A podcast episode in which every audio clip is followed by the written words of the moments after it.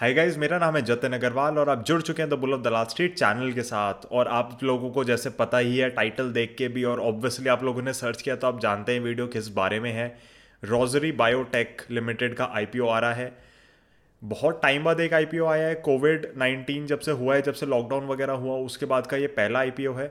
तो हम सबसे पहले आईपीओ की डिटेल्स देख लेते हैं, कंपनी की वेबसाइट पे उनका बिजनेस समझ लेते हैं एंड एक इन डेप्थ बिजनेस का एनालिसिस कर लेते हैं। एंड में हम डिसाइड करेंगे पैसा लगाना है नहीं लगाना, और उससे फिर आप अपना खुद रिस्क एपेटाइट वगैरह देख के काम आगे मार्केट में कर सकते हैं।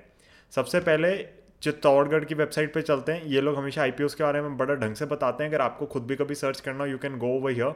तो इसके अंदर हम ये देख लेते हैं कि जो मोस्टली लोगों को इंटरेस्ट होता है कि आपका ये आईपीओ खुल कब रहा है, जुलाई 13 को, जुलाई 15 को बंद हो जाएगा। अलॉटमेंट का जो भी फाइनलाइजेशन होने की 20 तारीख तक हो जाएगी और आपकी लिस्टिंग डेट जुलाई 23 की है। अब इसके अंदर आप कितने शेयर्स के लिए बिड कर सकते हैं, तो 35 शेयर का जो आपका होएगा वो आपको 15,000 के अंडर मिल जाएगा। तो अगर आपको बिड करना है, एक लॉट 35 शेयर्स का है। इसका जो आपका प्रमोटर्स का होल्डिंग होगी वो 95% से गिर के 73% पे आ जाएगी। मोस्टली प्रमोटर्स ही सेल कर रहे हैं। थोड़ा बहुत है कि वो फ्रेश इशू ला रहे हैं, फ्रेश इशू बहुत छोटा आ रहा है, लेकिन आप देखोगे तो मोस्टली इनका प्रमोटर का ही स्टेक सेल है। यहाँ पे फ्रेश इशू आप देख सकते हैं, यहाँ पे 50 करोड़ का ही है, बाकी सारा ऑफर फॉर सेल है। और एक बार हम अब कंपनी की वेबसाइट देख लेते हैं। तो ये एक स्पेशलिटी केमिकल या केमिकल इंडस्ट्री के अंदर काम करने वाली कंपनी है और इसके 3 मेन वर्टिकल्स हैं।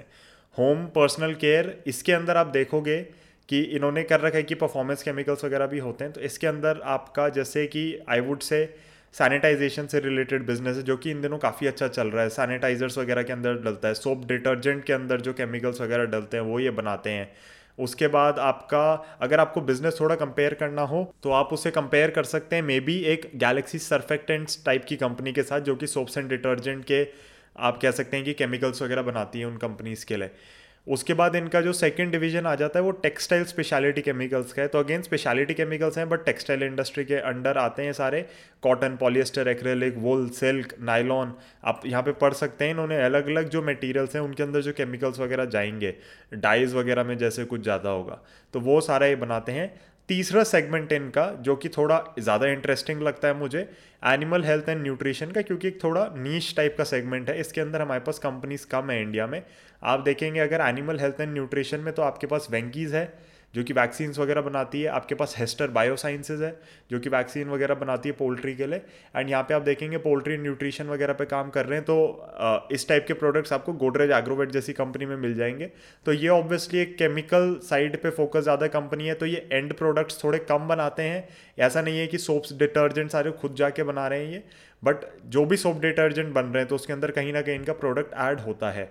तो इस कंपनी के बारे में अब हम जानते हैं। हम आईपीओ का तो समझ ही गए हैं ओवरव्यू, हम बिजनेस का ओवरव्यू समझ गए हैं, बट अब थोड़ा डेप्थ में चलते हैं, थोड़ा ढंग से समझते हैं। तो गाइज, ये एक्सिस कैपिटल का आईपीओ नोट है। और एक्सिस कैपिटल का मैंने आईपीओ नोट क्यों लिया है, क्योंकि आप देखेंगे इनके जो 2 BRLM हैं उसके अंदर एक एक्सेस और एक ICICI सिक्योरिटीज़ है। रजिस्ट्रार ऑब्वियसली लिंकन टाइम जैसी एक कंपनी जो कि बहुत ही कॉमन है।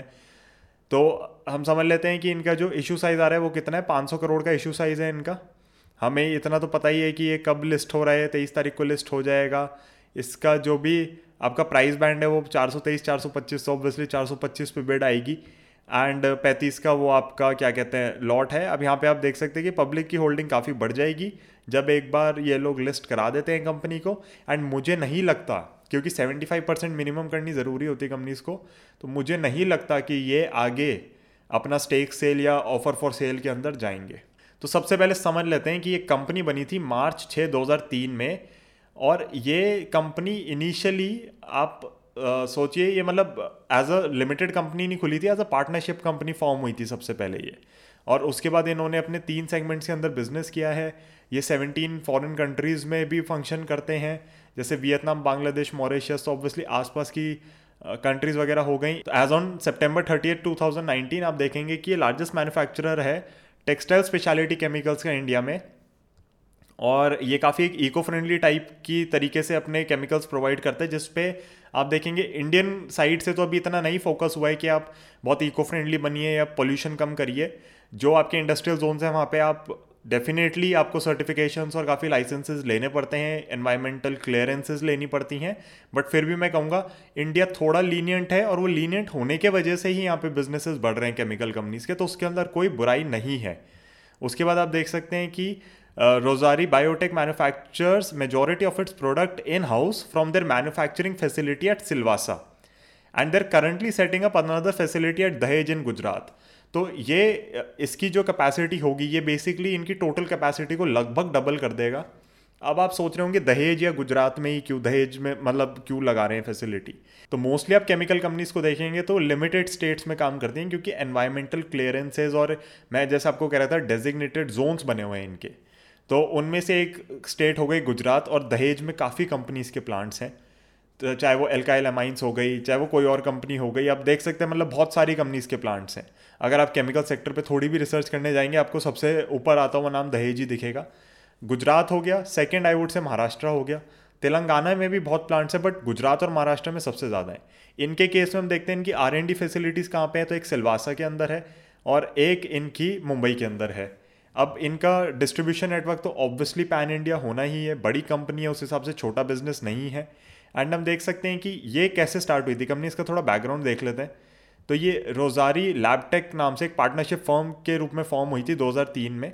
उसके बाद इन्होंने धीरे धीरे करके बिजनेसेस अपने बढ़ाए और उसको इसको कंपनी को रीनेम किया। आप यहाँ पे की पर्सनल जो हैं उनकी डिटेल्स देख सकते हैं, आप यहाँ पे पॉज करके वीडियो इन लोगों के बारे में जान सकते हैं। मैं इसको स्क्रोल कर रहा हूँ क्योंकि मैं आपको बिजनेस के बारे में पहले बताना चाह रहा हूँ। यहाँ पे ऑफर डिटेल्स वगैरह हम समझ चुके हैं, बिजनेस ओवरव्यू देख लेते हैं। तो one of the leading speciality chemicals manufacturing company है इंडिया में। अब इंडिया के अंदर काफ़ी सारी स्पेशलिटी केमिकल कंपनीज़ हैं और अब मैं आपको बता देता हूँ, आप बार बार ये सुन रहे होंगे वर्ड स्पेशलिटी केमिकल, राइट। तो होता क्या है आपका, आप 2 या 3 कैटेगरीज में इनको डिवाइड कर सकते हैं, वैसे मल्टीपल कैटेगरीज में डिवाइड कर सकते हैं बट आई वुड से 2 कैटेगरीज में अगर आप इन्हें डिवाइड करते हैं, एक हो गया बेसिक केमिकल, एक हो गया स्पेशलिटी केमिकल।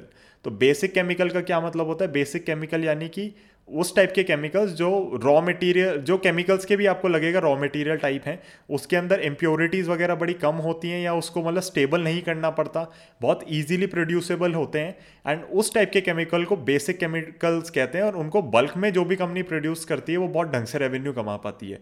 स्पेशलिटी केमिकल के अंदर हो क्या जाता है कि एंट्री बैरियर्स लग जाते हैं क्योंकि आपने रिसर्च एंड डेवलपमेंट करी हुई है, आपके पास प्रोडक्ट की आईपी है, कोई और कंपेटिटर उसके अंदर घुसना चाह रहा है तो आप वो आपकी कॉस्ट को कट नहीं कर पा रहा क्योंकि आपने इतने एफिशिएंट प्लांट्स खड़े कर रखे हैं स्पेशलिटी केमिकल के अपने प्रोडक्ट के अंदर और आपने बैकवर्ड इंटीग्रेशन कर रखा है, फॉरवर्ड इंटीग्रेशन कर रखा है कि सामने वाली कंपनी सोच रही है इससे अच्छा तो मैं इससे खरीद लूँ और ये वाले प्रोडक्ट में काम ना करूँ। तो आप देखोगे कि जो भी केमिकल कंपनी आपकी स्पेशलिटी केमिकल्स की ओर ज़्यादा फोकस्ड है ना कि बेसिक केमिकल्स की ओर, वो लंबे समय में कह सकते हैं आपकी रिटर्न बेटर देती है, वो बेटर परफॉर्म करती है, उसका शेयर प्राइस भी बेटर परफॉर्म करता है। अब एग्जांपल हम किसी स्पेशलिटी केमिकल कंपनी का यहाँ पे लेना चाहें तो जिसने बहुत अच्छी रिटर्न दी है, तो आप सबने विनती ऑर्गेनिक्स का नाम सुना होगा। Again this is not a stock recommendation, हम यहाँ पे स्पेशलिटी केमिकल्स और बेसिक केमिकल्स के बीच का डिफरेंस समझ रहे हैं इसलिए मैंने उस कंपनी का नाम लिया है यहाँ पे। तो आप देखेंगे कि विनती अपने फील्ड में जहाँ पे भी है वो मार्केट लीडर है और सिर्फ इंडिया के अंदर लीडर नहीं है, वो ग्लोबली लीडर है। तो अगर इतनी कोई डोमिनेंस कर देता है तो मार्केट उसको PE मल्टीपल का रिवीजन भी देती है, यानी कि वैल्यूएशंस के बेसिस पे रिवीजन भी मिलता है और उसकी अर्निंग्स भी आती है। तो स्पेशलिटी केमिकल साइड पे फोकस्ड है इनका बिजनेस, जो कि मुझे चीज़ अच्छी लगती है। अब हम एक बार देख लेते हैं इनकी जो 3 कैटेगरीज़ हैं उनसे रेवेन्यू वगैरह कितना आता है और किस हिसाब से काम चल रहा है। तो home personal care and performance chemicals, ये पहला डिवीजन हो गया। तो इसके अंदर आपको समझ आएगी, अगर आप इसको पॉज करके पढ़ना चाहें तो पढ़ भी सकते हैं।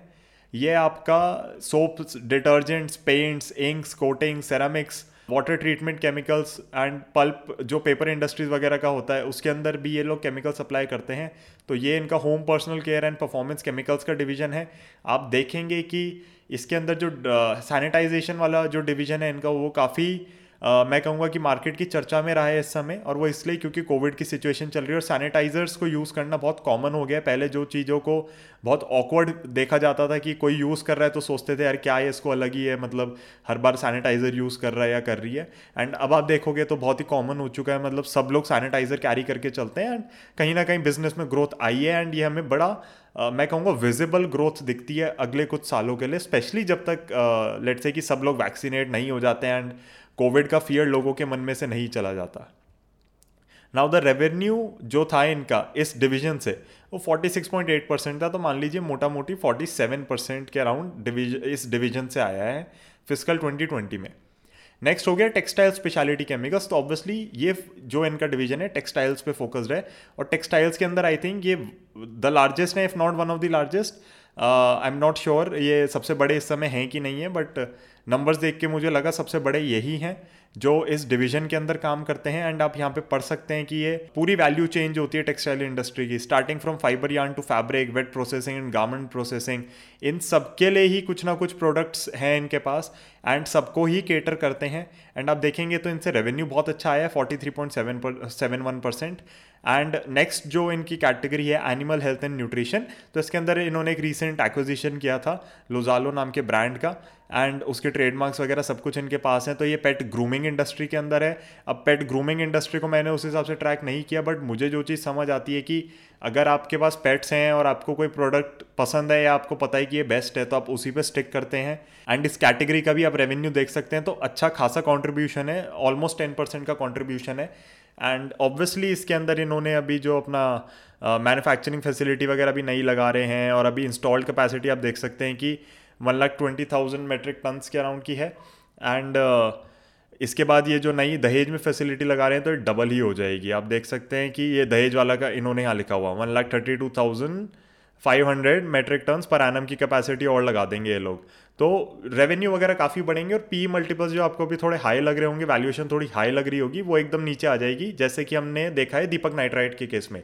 तो उन्होंने जब अपना फिनोलिक्स और एसीटोन का प्लांट लगाया तो उनका रेवेन्यू बहुत शूट अप कर गया। तो जिस स्टॉक का मल्टीपल 50 टाइम्स पे चला गया था, 40 टाइम्स पे चला गया था, वो वापस 10 पे आ गया। Again not a stock recommendation, just business समझने के लिए मैं आपको ये एग्जांपल्स यहाँ पे दे रहा हूँ। So let's see the industry opportunities वगैरह इन्होंने क्या मेंशन किया। तो देखिए ग्रोथ पर एनम स्लो है, बट होता क्या है कि बाहर की कंपनीज आप देखेंगे बहुत सारी एग्जिट कर रही हैं स्पेस को, एंड इंडियन कंपनीज को डायरेक्टली बेनिफिट मिल रहा है। तो इंडियन कंपनीज को क्योंकि डायरेक्टली बेनिफिट मिल रहा है, it becomes a very very positive thing. And हम देख रहे हैं कि इंडियन कंपनीज थोड़ा ज़्यादा स्पीड से ग्रो कर रही हैं, भले ही मार्केट मतलब स्टैगनेंट है कहीं कहीं पे या बड़ी स्लो सिंगल डिजिट्स में ग्रोथ आ रही है। तो आप देख सकते हैं इन्होंने इंडिविजुअली बता रखा है सेगमेंट्स वगैरह का, which is a I would say very good thing. As a retail investor आपको एक बार को देखने को मिलता है, बट अगर आपको और भी इन डेप्थ जाना है तो I would suggest going through the DRHP। But मैंने इसको कंपनी को, मैं इस सेक्टर को बहुत इन डेप्थ स्टडी कर रहा हूँ इन दिनों, and I am making a full database on chemical companies. तो अगर आप लोग वो रिसर्च रिपोर्ट्स वगैरह भी हमसे बाय करना चाहते हैं तो यू कैन कॉन्टैक्ट मी, मेरी ईमेल आईडी डिस्क्रिप्शन में है। एंड अगर आप लोग लेट्स से कि समझना चाहते हैं कि इस बिज़नेस को वैल्यू कैसे किया जाता है, या फिर इस बिज़नेस को मान लीजिए आप इन्वेस्ट करना चाहते हैं, अभी तो चलिए IPO के बारे में ही बात हो रही है, बट अगर आप फ्यूचर में ढंग से इन्वेस्ट करना चाहते हैं, पोर्टफोलियो कैसे बनाना है, तो आप मेरा इन्वेस्टिंग का कोर्स भी ज्वाइन कर सकते हैं। एंड क्योंकि हम लोग फाइनेंशियल कंसल्टेंट है, तो फिर आप हम लोगों को as advisers as consultants hire भी कर सकते हैं, एंड हम आपकी पोर्टफोलियो कंस्ट्रक्शन हो गई, फाइनेंशियल प्लानिंग हो गई, रिटायरमेंट प्लानिंग हो गई, उन सब में भी बड़ी हेल्प करेंगे। ईमेल आईडी अगेन मेरी डिस्क्रिप्शन में। अगर आप मुझे कुछ भी चीज़ के लिए कम्युनिकेट या कांटेक्ट करना चाहें तो आप प्लीज़ jatanagrawal.contact@gmail.com पे एक मेल भेज दीजिए, and we will get in touch with you. तो ये जो इनके बिजनेसेस हैं, डेफिनेटली आप देखेंगे कि इंडस्ट्री की ग्रोथ उस हिसाब से नहीं है, बट द थिंग इज़ कि कंपनीज़ का, जैसे मैंने आपको बताया कि मार्केट शेयर की ग्रोथ काफ़ी हो जाती है, तो हमें कंपनी फोकस देखना है। हमें देखना है कि कितना ज़्यादा मार्केट खा पा रही है कंपनीज, कितनी lean mean compounding machine type की कंपनीज हैं, ये उस पोर्टफोलियो में फिट बैठती हैं। Are they mean companies who are eating market share from other companies and are dominant in their fields? If they are, then they deserve a chance in your portfolio, they deserve a space in your portfolio. Now company products के बारे में देखते हैं, ये चीज़ हम discuss कर चुके हैं। तो आप देख सकते हैं कि पिछले साल कैसा था और इस साल कैसा चल रहा है। आप देखेंगे जो home personal care and performance chemicals हैं, इनका मार्केट शेयर बहुत अच्छे से बढ़ा है as compared to your last year. आप देखेंगे 37.81% से सीधा जंप आया 46.81 में। एंड टेक्सटाइल स्पेशलिटी का मार्केट शेयर घटा है, animal health and nutrition is flat basically. तो इसके अंदर अब इन्होंने देखिए बहुत एक जो अच्छी चीज़ करी है वो प्रोडक्ट में एप्लीकेशंस वगैरह क्या होते हैं वो सब इन्होंने यहाँ पे बता रखा है। तो आप इसको पॉज करके भी पढ़ सकते हैं, बिकॉज लंबी लिस्ट है, बट मैं इसको यहाँ पे स्क्रॉल करके आपको एक बार गो थ्रू करने के लिए यहाँ पे दिखा रहा हूँ, ताकि आपको समझ आ सके कि अच्छा इतनी सारी चीज़ों के अंदर इनके प्रोडक्ट्स या इनके जो केमिकल्स हैं उनको ऐड किया जाता है, ताकि एक फाइनल प्रोडक्ट आ सके। और ये इन्होंने डिफरेंट स्टेजेस बता रखी हैं कि उसके अंदर फिर किस तरीके से प्रोडक्ट में एप्लीकेशन होता है। जैसे मैन मेड फाइबर प्रोडक्शन हो गया, इसके अंदर ल्यूब्रिकेंट्स में water based and non water based, इन सब के अंदर कहीं ना कहीं इनके केमिकल्स यहाँ पे डल रहे होंगे। तो आप देख सकते हैं, इन चीज़ों को पॉज करके समझ सकते हैं। मेजर कस्टमर्स इन्होंने लिख रखे हैं, एफएमसीजी कंपनीज़ जो हैं, अपैरल एंड टेक्सटाइल कंपनीज़ जो हैं, ये जो पोल्ट्री कंपनीज़ हैं, तो इन्होंने मेजर कस्टमर्स वगैरह भी लिख रखे हैं। एंड अब ऑब्वियसली एक्सेस कैपिटल ने यहाँ पे बता रखा है इनकी स्ट्रेंथ वगैरह क्या है, कि वो डाइवर्सिफाइड बिजनेस वगैरह है। एंड मैं ऑनेस्टली आपको यही कहना चाहूँगा कि आईपीओ के हिसाब से तो मेरे को ये बुलिश लग रहा है। मैं फिर भी आपको यही सजेस्ट करूंगा कि आप एक दिन रुकिए, देखिए ज़रा रिस्पॉन्स कैसा आता है, क्योंकि मार्केट थोड़ी ज़्यादा डाइसी चल रही है इन दिनों, वॉलेटाइल चल रही है। But I do not think that this IPO will be under subscribed, I think it will be over subscribed. अब क्यों होगा? बहुत लोगों ने डेफिनेटली बिजनेस नहीं समझा होगा, बहुत लोगों को स्पेशलिटी और बेसिक केमिकल्स के बीच का डिफरेंस भी नहीं पता होगा।